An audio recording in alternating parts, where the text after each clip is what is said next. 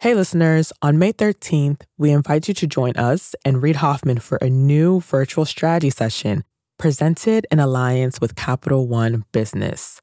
You'll hear insights from fellow entrepreneurs about how to be at the forefront of leading change with AI.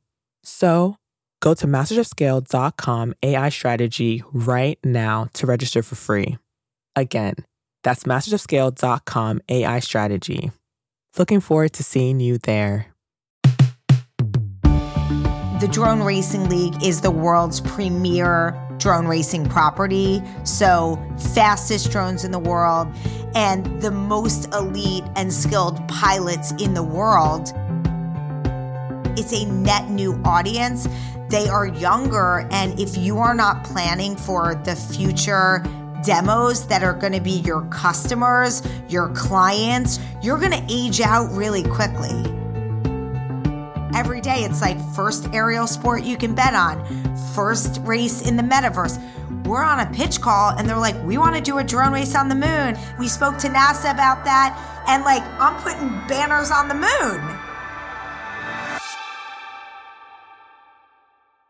That's Rachel Jacobson, president of the Drone Racing League. The six year old league, which mixes real life racing and esports like simulations, reaches 250 million households across the globe, from the US to China, and boasts 2.5 million TikTok followers, one of the largest sports franchises on the platform.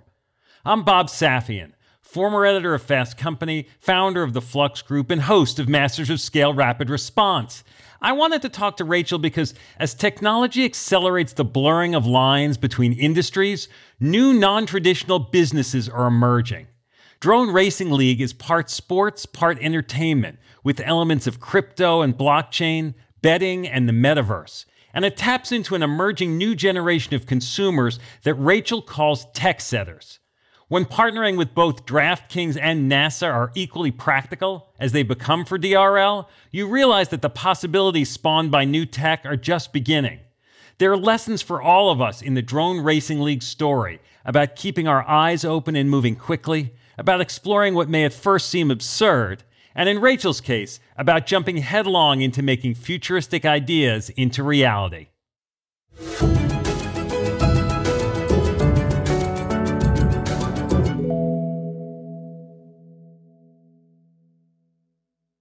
We'll start the show in a moment after a word from our premier brand partner, Capital One Business.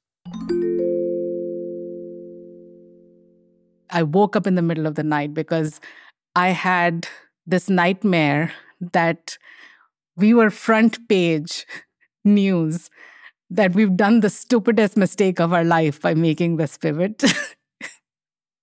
That's Aparna Saran, Chief Marketing Officer for Capital One Business, and she's recalling a moment from her previous position at Capital One when she was heading up a team designing a new business card. We had just made the decision to go all in and sunset the prior version of the product, which was honestly the cash cow for our business. When we made that decision within a senior leadership meeting, as someone who had been on the journey to build this out for five plus years, it was really exciting. But by the time the weekend hit, I started to feel the responsibility and the pressure. We are taking this big bet on something that I've built. Perhaps you've been there. You've made a pivotal decision, and then panic sets in. How would Aparna calm her butterflies and steer her team through this pivot? We'll find out later in the show. It's all part of the Refocus Playbook, a special series where Capital One Business highlights stories of business owners and leaders using one of Reid's theories of entrepreneurship. Today's Playbook Insight have multiple Plan Bs.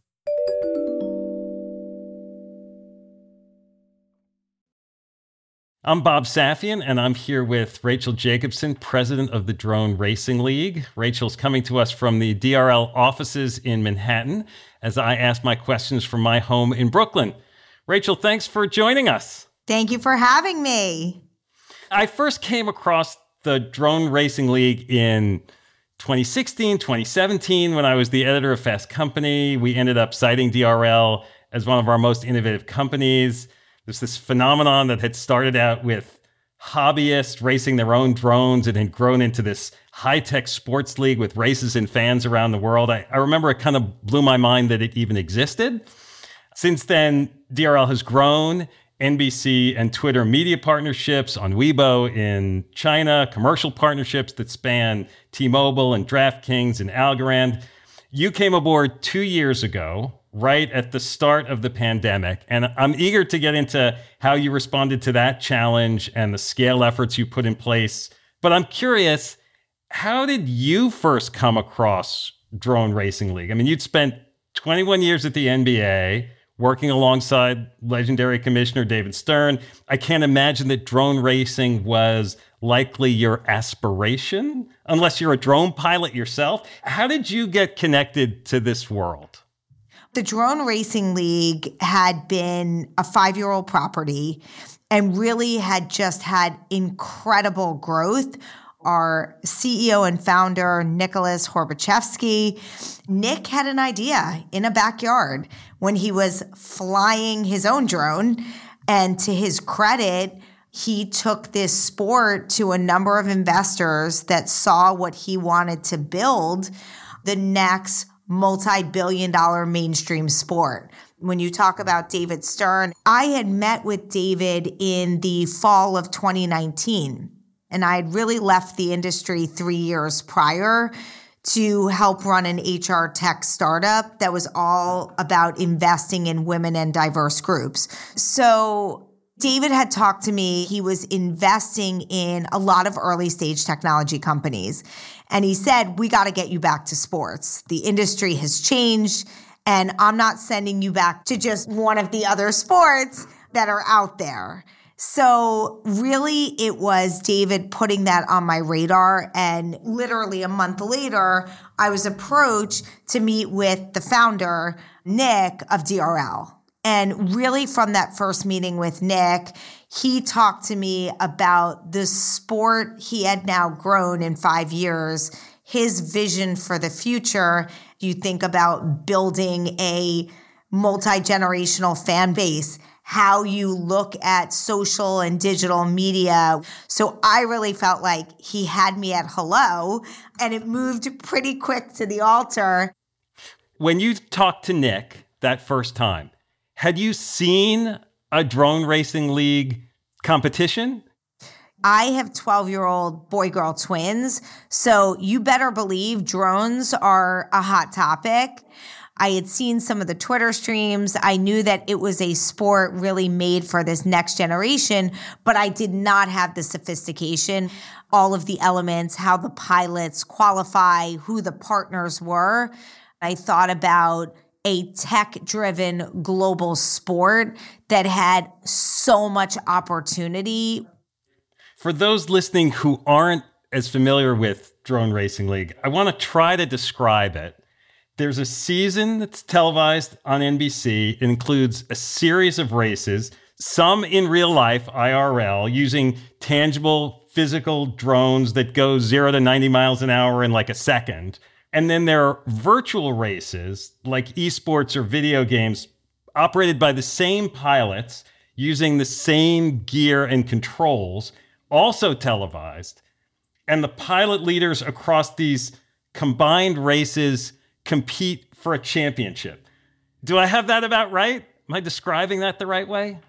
Yes, you have all of that right. The Drone Racing League is the world's premier drone racing property. So, fastest drones in the world that we hand build with our brilliant engineers that are on the third floor in our office on 27th Street here in New York City and the most elite and skilled pilots in the world, they don't just do it in real life, they also do it on our DRL sim, which is the most true to life esports racing game. So think about NBA 2K or Madden.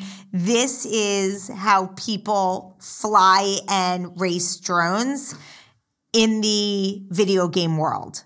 So, yes, we run a season that tips off in the fall.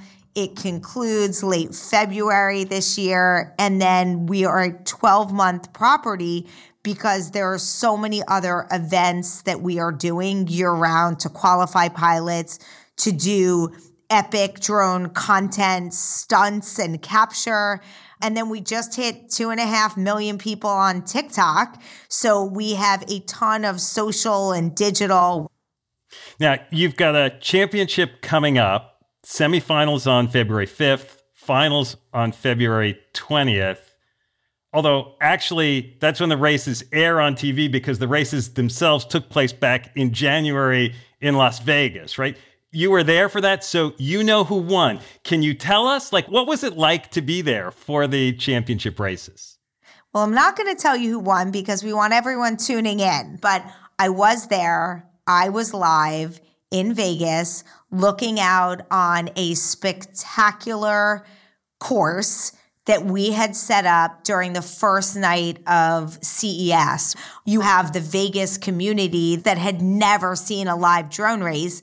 And then we had top tier talent with Weezer performing a post race concert. So it was really this intersection of sports, entertainment, technology. So it was epic. It was unbelievable. And it's an interesting format that you have, the delayed part. And I'm curious about it because isn't betting part of the sport? It's partly allowed. Like, how do you do betting when some people are watching it way later? Or is the only betting going on at the time of the event itself? So, betting for us was a new vertical. I um come from a horse racing family. I think I was at the racetrack at 5 years old with my grandparents being at the NBA and having Adam Silver as someone who was very outspoken and progressive about legalizing sports betting, I saw this kind of several years in the making before it got approved in 2018. So from the time I was hired, I started asking, can you bet on drones? And we hadn't stood up a betting opportunity for our fans. Our sport straddles the live to air and the post produced. So when you talk about the race in Vegas, that wasn't a race you can bet on. But the sim racing that we do that's live to air to bet, you can bet on. So really half of our season we take bets on. The other half is a post produced show that looks a little different. And as you can imagine, we're moving as quick as drones over here to put on our roadmap the in person live to air events as well that you can bet on. So you joined DRL just as the COVID lockdowns were imposed in the spring of 2020. I said yes to the job five days before the pandemic hit. I was in the city with Nick, March 11th or 12th, I think it was, that weekend. They were canceling sports and everything else meeting an entire team over Zoom and trying to run a company during such uncertain times. There was no playbook there for what Nick hired me for, but I definitely put my head down. You quickly jumped to capitalize on the the sports desert that had kind of descended in those early lockdown days, which proved pretty impactful. Did you reach out to NBC? Did they reach out to you? Like, how did it come together that the virtual drone racing became something that was so quickly part of the plan as the pandemic unfolded? So, NBC had been great partners of ours, but our season was not starting until the fall. They had a void in programming. We had pilots around the world that could compete on our sim. So we really worked together on putting together a two to three month programming slate. You know, NBC was in dire straits. They looked at all these other sports that had been canceled. We do all of our production. So we were ready to dive in. We set our pilots up in their basements or their living rooms with all of the tech so we can air this. You also launched some research about the DRL audience, which is surprising in some ways, this audience, unique. They're not traditional sports fans or esports fans, most of them, but they exhibit a lot of the traditional fan characteristics, and you call them techsetters. Can you explain what that means? So, yes, we have dubbed them techsetters. This was the most comprehensive research study that DRL had done. There was a lot that we knew on the surface. They're young, they're tech savvy, they're early adopters, but I wanted the data. And really, what we found out is they just don't follow traditional stick and ball. They don't care how far Tom Brady throws a pass, but they love technology and they are really invested in what the future looks like. They love speed and we dub them techsetters because they are really guiding this next generation. They want to know the next iPhone that's coming out or the coolest gadget. Now, and I can hear the business case here that DRL is a way to reach this sort of new, young, passionate demographic that's maybe not available through other sports leagues. Definitely. During COVID, it was very evident that marketers and companies really took a beat to look at where are we spending in our portfolio. And what a lot of companies found is there was duplication. And that's really where we had this opportunity by showcasing our fan base and really educating so many people that didn't know, Bob, to your point, like, tell me more about drone racing. It was very fertile ground because it's a net new audience they are younger. And if you are not planning for the future demos that are going to be your customers, your clients, you're going to age out really quickly. We'll be back in a moment after a word from our premier brand partner, Capital One Business. There was panic that set in that night because I didn't want to let people down. We're back with Aparna Saran of Capital One Business.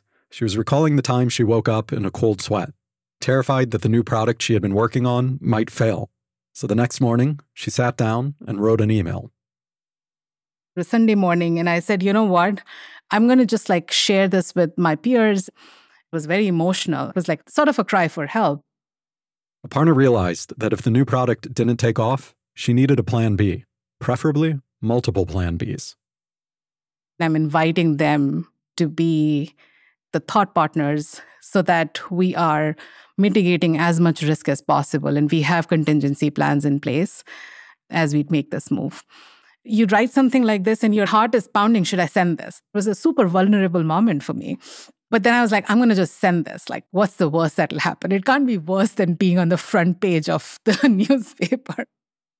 So she held her breath and hit send. What happened next would surprise even her. We'll hear about that later in the show. It's all part of Capital One Business's Spotlight on Business Leaders, following Reid's Refocus Playbook.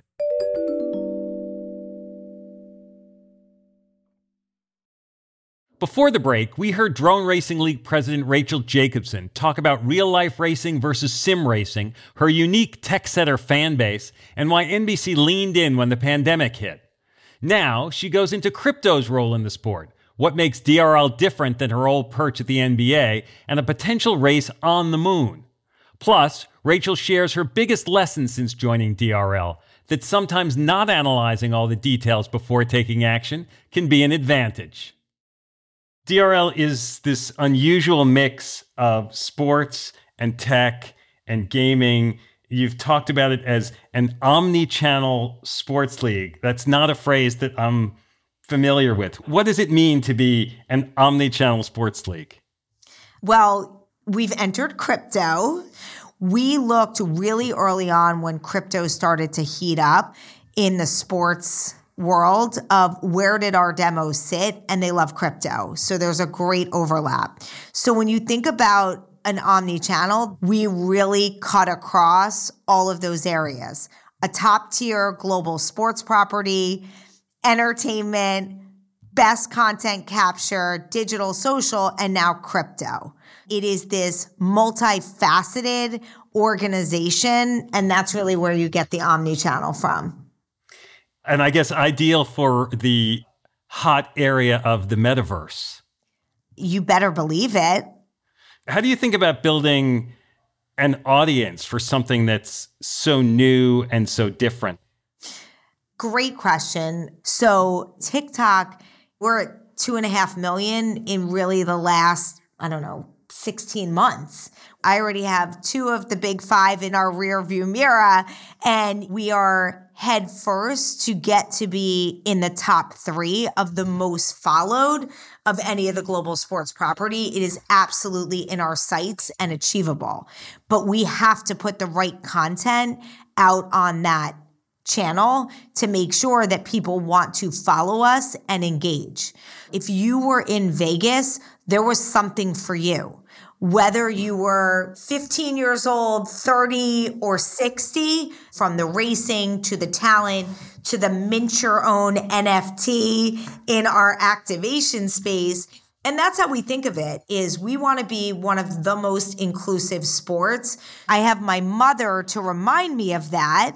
When she tells me she's tuning in, you can't forget about her demographic. And she has her favorite pilot, which is Gab 707. She thinks he is fab. And you also have a DRL Academy STEM program. So, our DRL Academy, similar to other sports, find their lane of what's really authentic to them. Well, STEM is very authentic to a drone racing league. We talk about middle school being one of the last best chances to get people interested and excited. And we've partnered with Steve Wozniak's Woz Ed, as well as Robotify, which is another leader in the robotic space. We are building curriculum to get kids excited.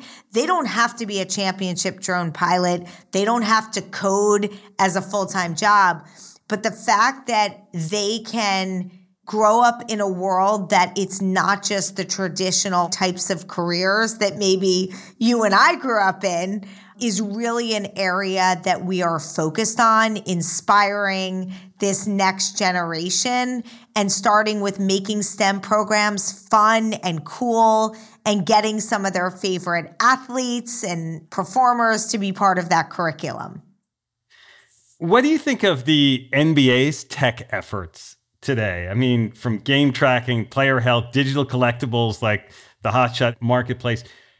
Do you keep in touch with your former NBA colleagues? Do you like share and trade ideas? Definitely, definitely. You better believe that we are trading notes. I got to DRL. I had a number of NBA team owners love what we were doing, want to figure out how to get involved.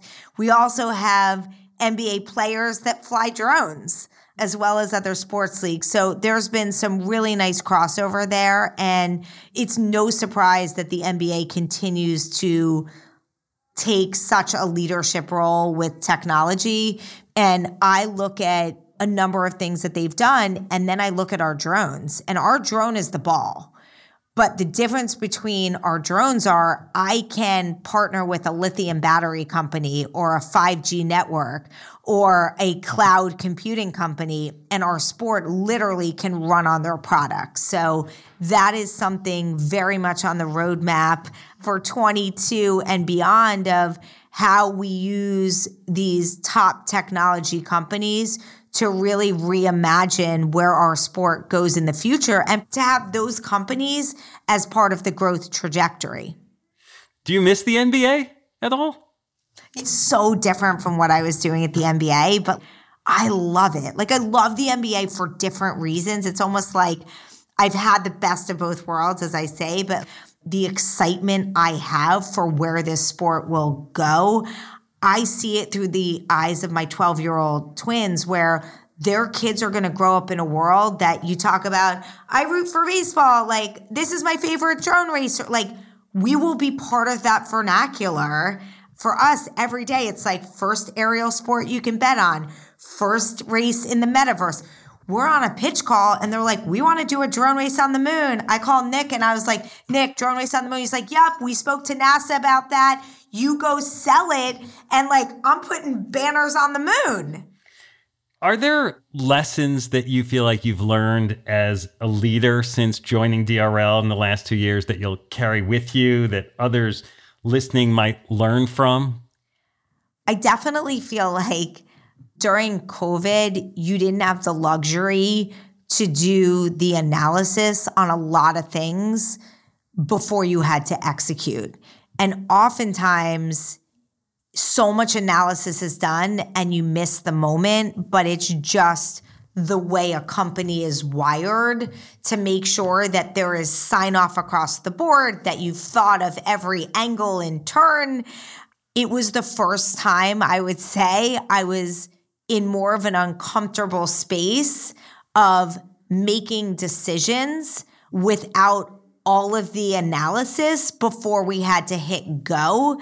And it worked out in our favor. And what I told the team is everything's not always going to go right, but we are going to put ourselves out there. And when it doesn't go right, we're going to learn from it. So the learning that I'm going to take is oftentimes we want perfection or excellence. And what we found is if we waited for those two things to happen, we were going to miss the boat. And the fact that we brought our Sim Cup on NBC during the pandemic and we gained a ton of more fans, that we doubled down on our social and digital. All of those pivots that we made, again, without all of the data and analysis, I don't regret any of that it really has given us this incredible momentum heading into this year that might not have happened if we slowed down a little bit. So, yeah, you are going to see a lot of big news coming out of our 22, 23, and beyond. Well, Rachel, thank you so much for doing this. I really appreciate it. And now, a final word from our brand partner, Capital One Business. throughout the day, text messages and emails kept pouring in. Whatever you need, just let us know. We're back one more time with Aparna Saran of Capital One Business. She was telling us about a Sunday morning email she fired off in a moment of panic.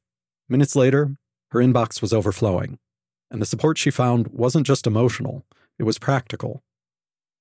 We talked about detailed contingency plans and we created our go to market strategy before we are in full rollout mode, we had stage gates so that we could test and quickly learn and iterate. And within a matter of like six months, as we were rolling things out channel by channel, those stage gates would allow us to pivot if we saw something that we didn't like.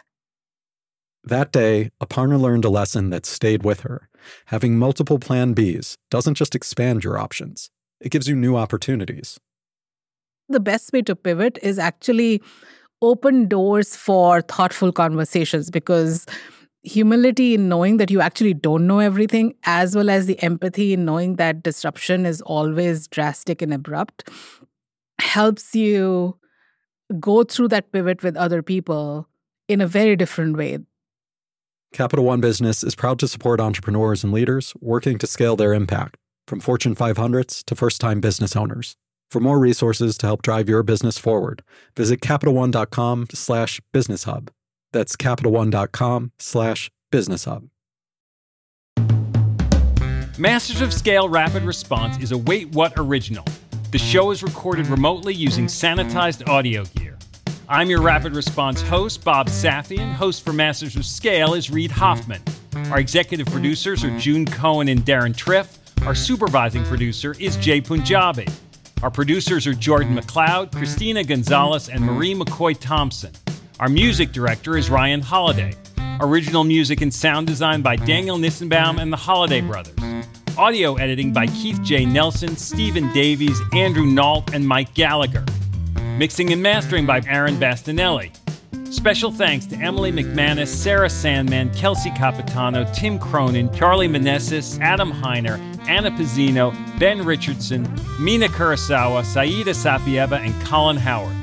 Become a member of Masters of Scale to get access to a year's worth of courses and content on the Masters of Scale Courses app. Find out more at mastersofscale.com slash membership. Visit mastersofscale.com slash rapid response to find the transcript for this episode and be sure to subscribe to our email newsletter.